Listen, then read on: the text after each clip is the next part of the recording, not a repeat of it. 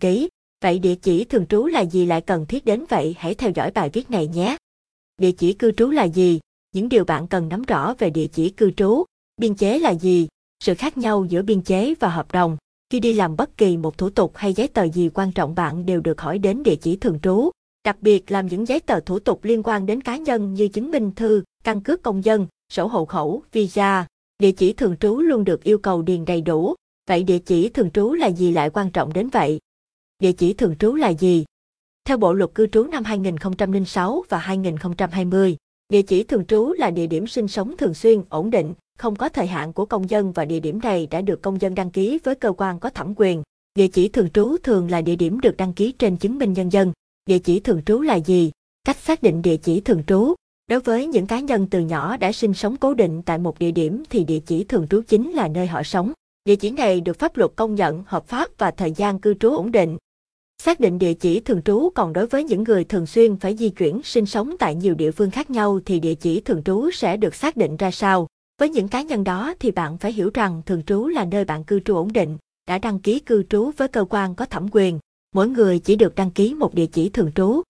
Vì vậy, trong trường hợp này, địa chỉ thường trú của những người thường xuyên di chuyển, thay đổi nơi sinh sống sẽ chính là nơi họ đăng ký thường trú.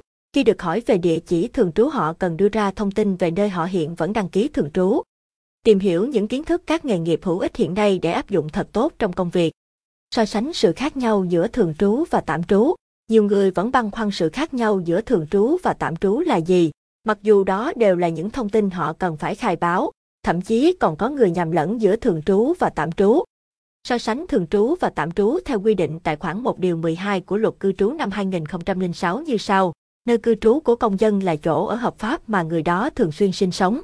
Nơi cư trú của công dân là nơi thường trú hoặc nơi tạm trú.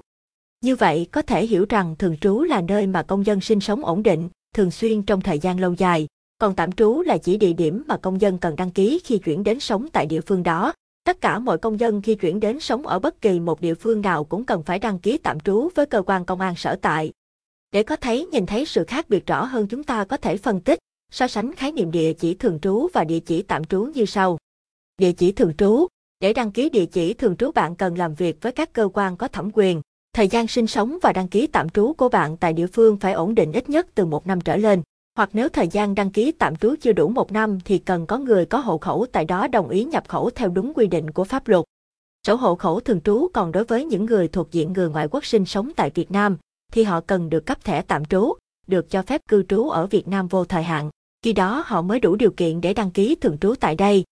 Địa chỉ tạm trú, còn đối với địa chỉ tạm trú là địa điểm bạn đang sinh sống. Thời gian đăng ký tạm trú thường sẽ bị giới hạn.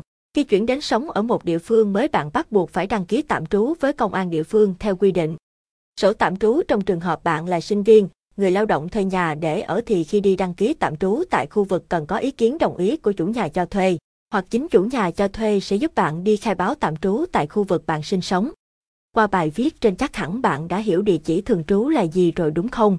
Hãy nắm vững những thông tin liên quan để không phải vướng mắc vào bất kỳ điều bất ngờ liên quan đến đăng ký thường trú tại nơi sinh sống.